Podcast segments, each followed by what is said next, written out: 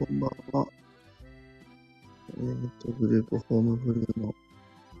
の管理者、一般社団法人フルームのオミンです。さて、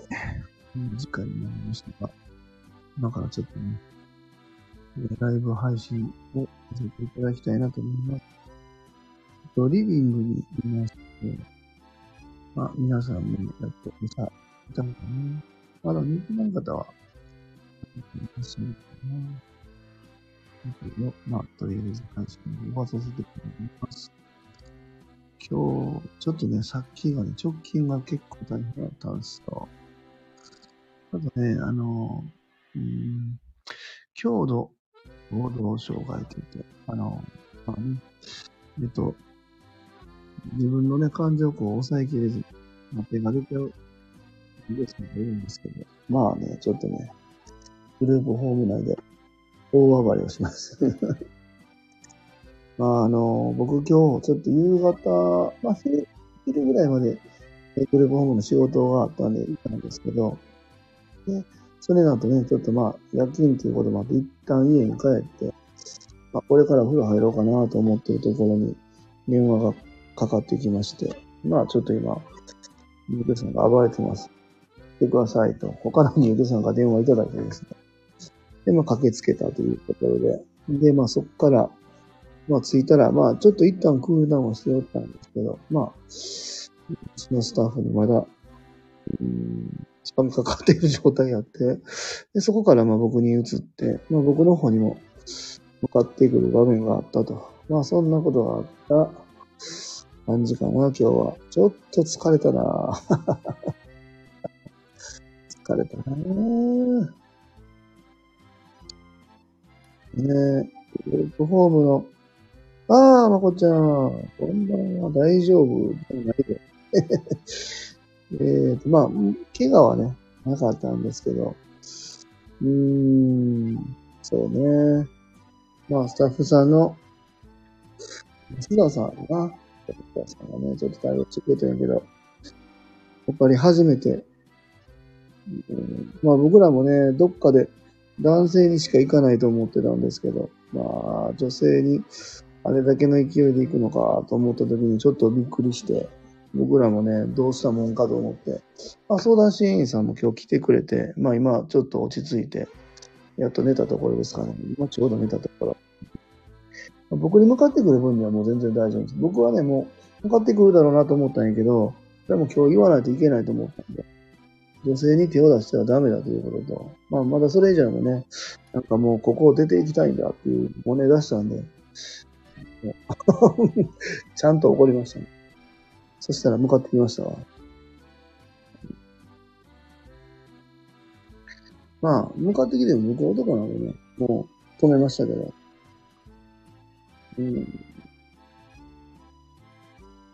まあ、なかなか難しいと思うんで、やっぱりね、グループホームの仕事というのは難しいなぁと、本当にね、日々感じますし、今日なんか多分僕も、安田が特に感じたんじゃないのかなと思いますね。やっぱり、その、障害特性っていうのは理解した上で、僕たちも、しているんですけど、まあ、とはいえ、なかなかこう見る機会がない中で、自分に、やっぱり、こう、ね、かかってきたときに、対応しきれるところ、しきれないところみたいなのが出てきて、そこら辺と、まあ、普段ね、やっぱり、僕もそうですけど、スタッフさん、まあ、特に安田なんかは、ピッチなんで、ね、昼間の時間帯なんで、特に、彼らが一番起きてる時間帯ですが、僕は夜勤はね、もう8時ぐらいから、ほとんど寝てる時間帯で、まあ、夜中寝て、起きて、1時間、2時間会うかなっていうぐらいやけど、まあ、安田さんは夕方4時ぐらいから、まあ、8時半、9時ぐらいまでずーっと起きてる状態の一番元気な時に、彼らに対応しているんで、なかなかね、難しいかなと思う。そこにまあ、本当に注力して仕事やってくれてるけど、まあ、こういう、まあ、ね、原因があって、こう、彼らがね、行動に出るんだったらわかるんだけど、普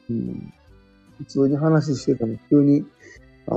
ーンと感情が高ぶって、手が出てしまうみたいなことは、まあ、彼も悪くないし、うちのスタッフもね、悪くないんで、ここら辺のね、やっぱりバランスを取るのが本当に難しいなと思いますね。この辺はでも本当に、まあ今までの、支援事業にね、僕たちだけで、これはもう抱えないということも絶対やらないといけないなと思っていて、だからこそ今日も相談支援さんに電話してきて、電話してもらったんですけど、これ別にグループホームで送ればグループホームで対処してくださいよ、つって終わるんやったら、女の支援としてもずっと継続できないと思うんで、やっぱ彼がどうしてそうなるのか、で、今後、当然ゼロにはできないというのは僕らも分かってるんですけど、極力、それがまあ、起きない、穏やかに暮らした方がいいだなと思うから、そこをどう対処するかなのかなと思いますね。まあ、とはいえ、手が出てしまうとか、感情が高ぶって、理的になってしまうというところも、本来の彼の姿ではあるので、そこを何かで押さえつける、抑制するというか、これもいいことかどうかわからないので、まあ、ただ、実際に生活していく上で、それってやっぱり起こると、ね、やっぱり誰もが、みんなが許してくれるわけではないんでね、これが、例えば地域に、外へ出ていたときに、買い物中にね、自分が気に食わないことが起きて、店員さんに襲いかかるなんてことが当然事件になりますんで、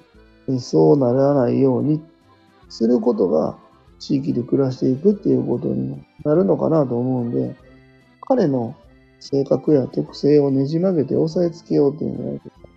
彼らが地域で暮らしていくためには必要な能力として身につけてもらいたいよねっていうところで、僕らも支援というか声掛けしていくしかないのかなと思います。難しいよね、ほんとね。まあ、僕も、まあ子供が2人いて、長男が重度の、まあ自閉症ともらう重度の知的障害というところで、まだ先にはなるけど、この先には当然、ね、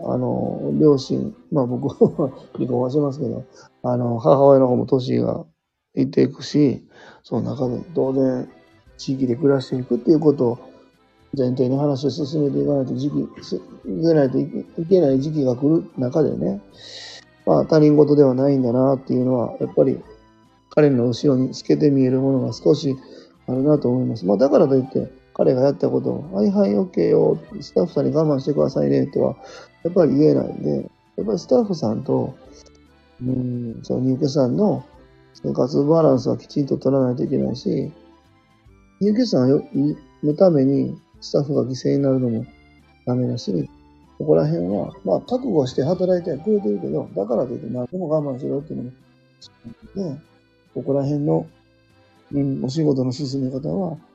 僕本当に丁寧に行きたいなと思ってますね。まあ幸いにも僕は今1号棟で2号棟次やるっていうこの、まあまあスローペースだからいけてるけど、これがもう2年、3年で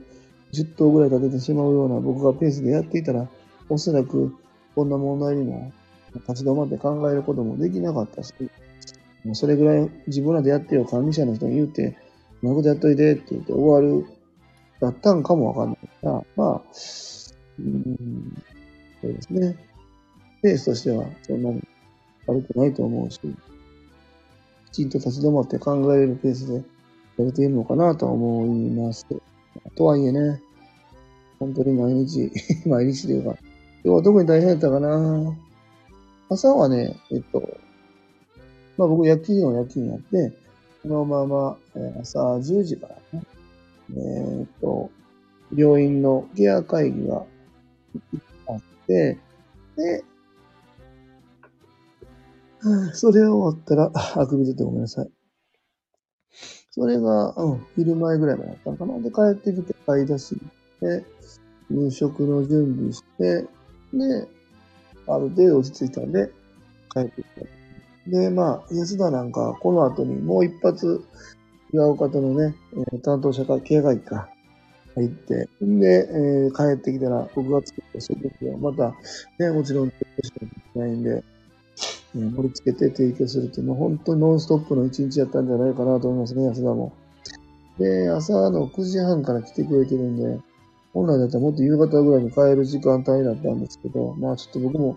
ごめん、7時ぐらいに来るわって言いながらも、まあ、こんなね、今日のドカーンと皆さんが暴れちゃったんで、安田も帰れずで、さっき帰ったんかな。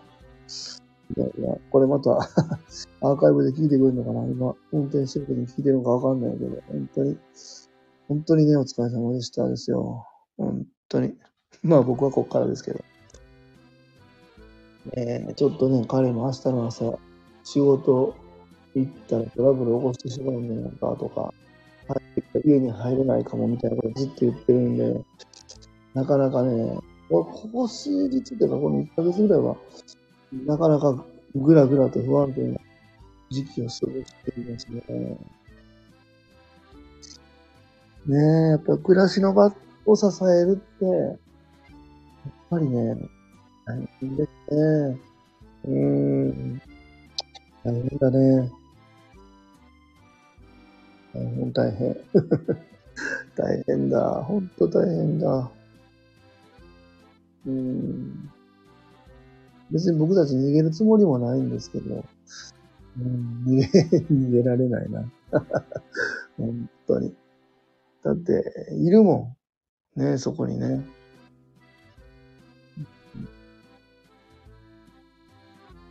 そう。なんか、だからこそやっぱりね、スタッフさん、まあ、それは僕も、障害のある子供の親だからわかるけど、気持ちのね、無駄がないとやっぱ知って、お母さんたちも多分そこでずっと、本当に苦労されてて、日々、起こることに毎日直面して、それに毎日正面から向き合って対応していくっていうところに、疲れるって言って言葉を出して言うっていう態度で行動に示すっていうのは全然悪くないと思っていて、そのために僕らみたいなね、授業があると思うんですけど、だからこそ僕たち事業者は、ここに心の疲弊をしていったらダメだなと思うんですよ。まあ当然ね、毎日そらやってるんだから、多少のその負荷やストレスってのは当然あるし、普通通りにはいかないというか、こういう事業だから当たり前なんですけど、それ以上の負荷ってのはやっぱりなかなかね、難しいなと思うんですよ。人あっての、本当に、福祉事業なんて、働いてくれてる人が、否定していってしまうと、やっぱり、事業としては持たないなと思いますね。これも、なんていうのかな、業態が全然違うんであれですけど、僕も、まあ、一度もそうですけど、今日デイサービスとか、で働いたときはね、利用者さん、例えば10人に対して、短時間だからっていうところとか、行政のあれもあるんですけど、スタッフ4、5人とかつけて対応できるんだけど、グループ訪問ってのはもう、事業の構造上、まあ報酬とかその辺も含めてね、基本的には1時間帯には1人になるんですよね。どんな大変なことがあっても、基本的に。まあまあ日中支援型とか、なんとか加算とか、そういう障害の方とか、細かいこと言い出したら、もうちょっとつけれるかもわかんないですけど、基本的には、まあ例えば10人分におって、とかそうなってしまうのかなと思う。当然、スタッフ配置した方が僕たちも安心で、ユーケさんも心地いいのかなと思うんですけど、なんでできないかというと、国からの報酬が出てないからね。一人分しか出ませんので、そうですね。まあ一人分というか、その人に対していくら、時間に対していくらという感じで出るんですね。それで声をできる人数が一人しかないっていう、それに三人も4人になったら、事業やってるのに赤字を垂れ流していくという、すごい、事業形態になっておりますんで、ここら辺のね、構造は本当に、まあ、変わることはないんで、僕たちがどう、うまく、気持ちの、出場所を作るかかなと思うんですね。まあ、こんなことを僕は放送で言えるのも、子供が障害があるっていうことがあるんで、隠さずに、障害のある子供の親にそんなこと聞くかもわからない、そんなことダメやろって思って腹立てる人がいるかもわかんないですけど、僕もそれぐらいのが子供の親なので、どちらの気持ちもわかるんですよね。いや、そこのしんどいところを見てほしいからお願いしてるんだっていうところもあるし、でだからこそ事業所もやっぱり気持ちのレスパイですよ。それをきちんとしながら、やっぱり同じ人間なんでね、抱えすぎないように対応していくっていうのがお互いにとって本当に大切なことだなと思います。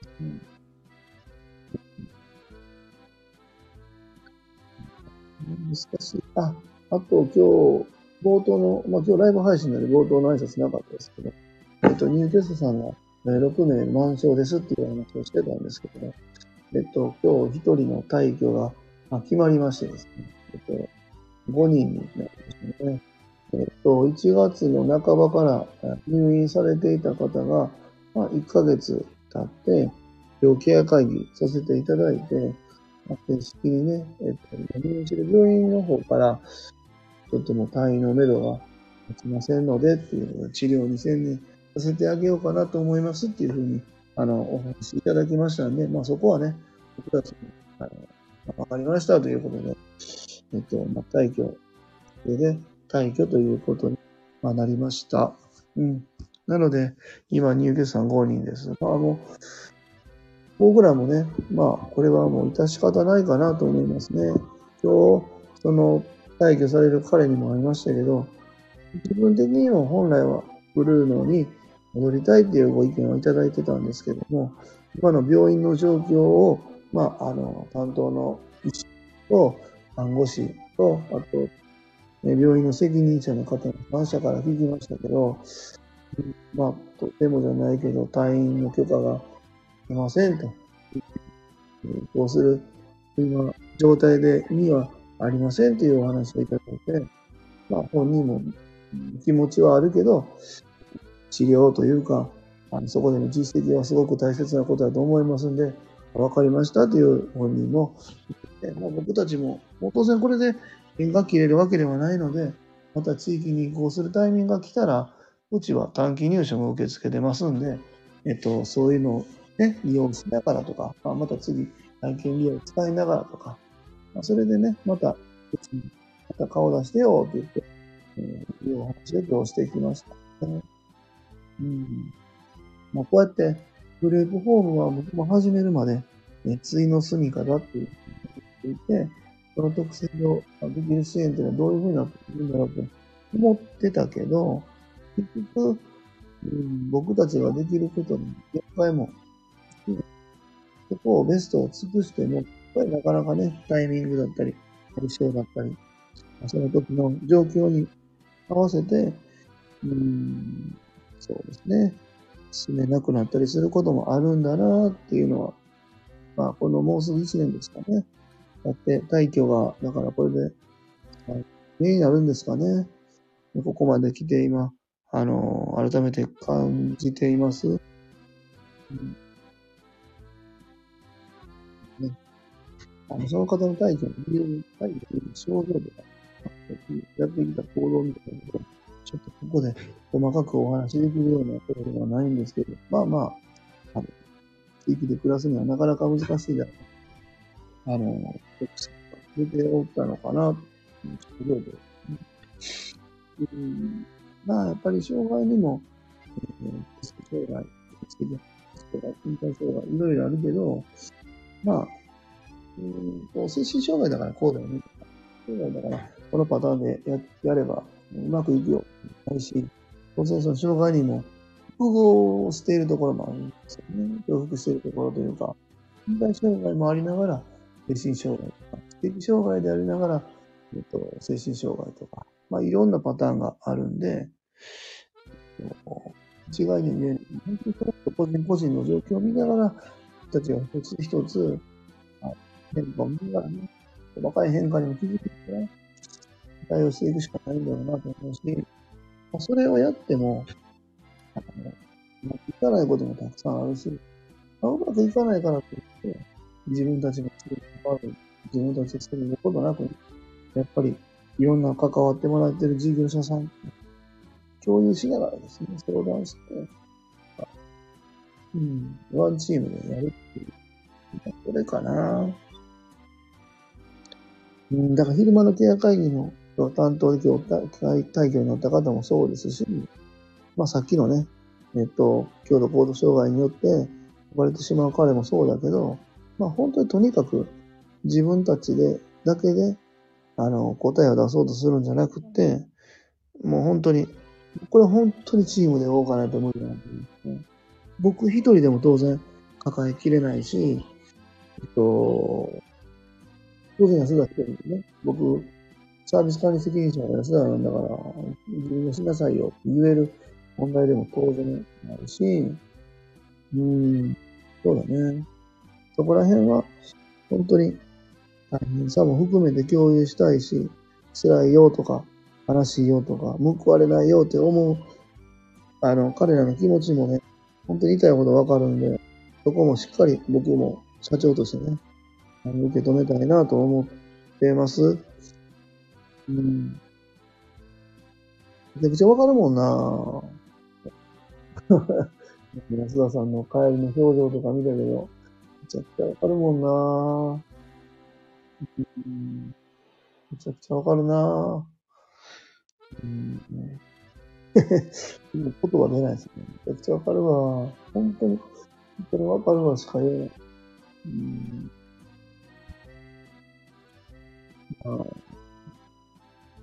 あれなんかねとか思っちゃうよね。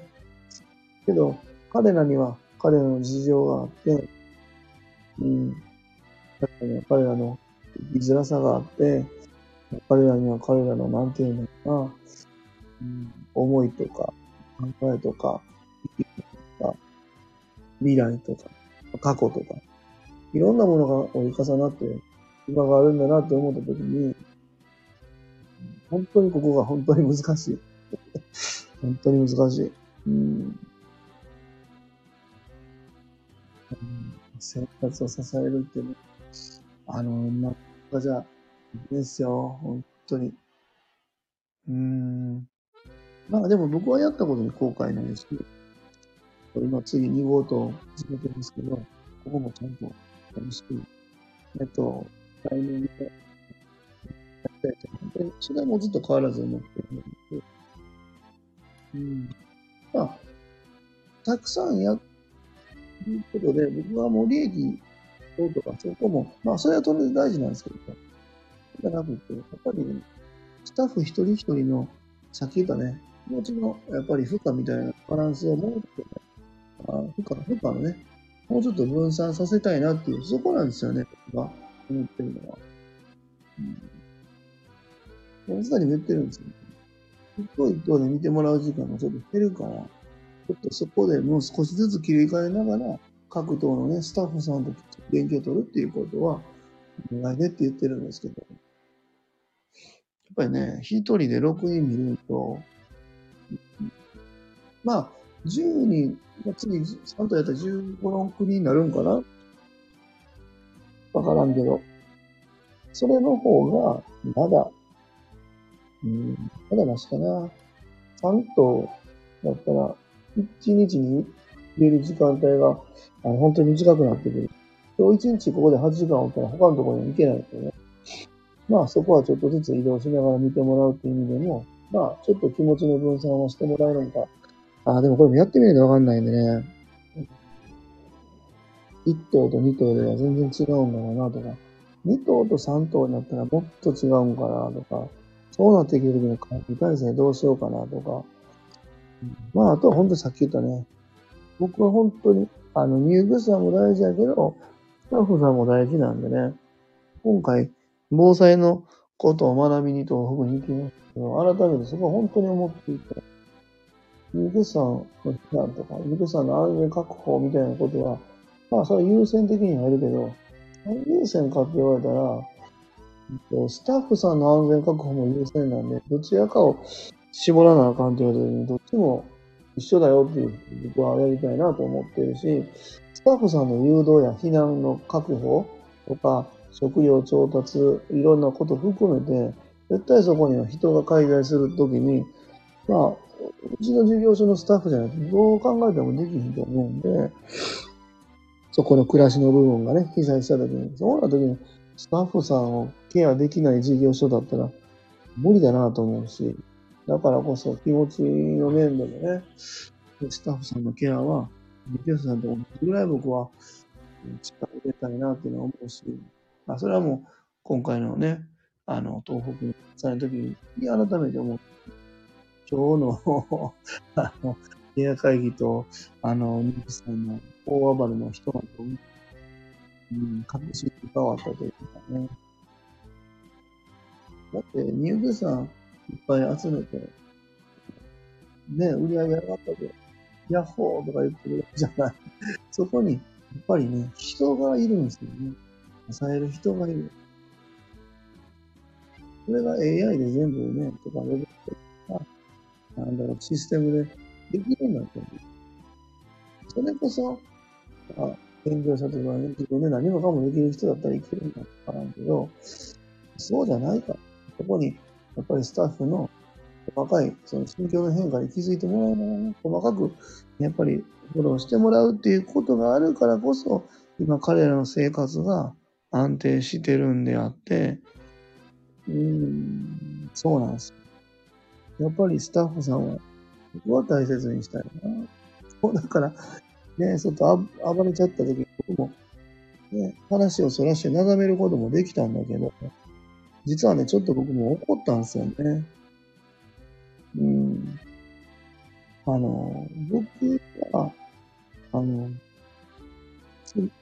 そのね、入居者さんにね、対して、僕はあなたはすごく大切だから、あなたは守る行動は取るし、何か起こった時には僕は全力で対応するけど、ただ一点僕が怒ることは、僕が大切な人を傷つけられた時は本当に怒るよ。今がその時だから本当に怒ってるよって言ったら、震えてましたよね。震えて僕に攻撃向かってきましたけど、それはもう止めました。それでも僕は言いましたね。もうそれでも僕は、分かった、もうこの話やめようねとは言わなかったですね。僕はこれに怒る人だっていうのを分かってほしかったので、これは僕という社会のルールとして当然なんで、この子たちが外に出かけた時に、例えばミスドに行って自分の思い通りに行かない時に店員さんに掴みかかる、横にいたお客さんに掴みかかるっていうことがあってはいけないんで、そこはね、本当にきちんと分かってもらわないといけないと思ったんで、彼が怒って襲ってくることも分かりましたけど、僕はもうこの手を緩めることなく、きちんと伝えましたね。で、それによって向かってきた時に僕に抑えられて、襲ったことを後悔しましたけど。まあでも僕、別に暴力は触れてないんですけど、殴ったりとかしてないんで、きちんと抑えました。ねえ。そう、やっぱりね、彼にも、思いはあるんだろうけど、彼にも大切なものがあるんで、だからこそ、目の前にいる人の大切な人は、傷つけてはダメだっていうことを、きちんと理解する必要があるんですよね。障害特性に応じて、怒らないように、暴れないように、それを避けながら受けて支援する。そう難しくないんですけど、それだけではいかんということが、グループホームにやっぱりあって、生活、暮らしなんでね。そこの、ここには踏み込んではいけないということをきちんと分かってもらわないと、後々彼がということになるし、当然やっぱさっきも言った通り、ここを踏み越えると、一緒に支援してくださる仲間がどんどん減っていく。それは僕もね、望まないんです。だからこそ、今日このタイミングで、安田にもね、言わんでええんちゃうんって言われたんだけど、いやあかんと。もうここで彼には分かってもらう必要があるんだということで、僕は言い続けました。それが、周りのプロの人から見たら、素人が、その時は怒られるかもしれない。こんな支援の仕方は間違ってると、否定されるかもわからないんですけど。うるせえよって。言ってあげて言っとけって。僕はこのグループって責任とかですね。彼らの人生を当てたっていう、ものとして、ここは引けない、僕の中での、ルールなんですよね。って、彼らの生活とスタッフさんの暮らしを守るためにも、大切なことはきちんと伝える。別に怒ってる、怒ってたから、怒ってるっていうよりか、真剣に彼に向き合った結果の、僕が答えだったのかなと思うんで、全く後悔してないし、これによって何か僕が処罰されるようなことがあっても、全く後悔もない。処罰されることないけど、暴力を振るってるわけでもないし、虐待したわけでもないんで。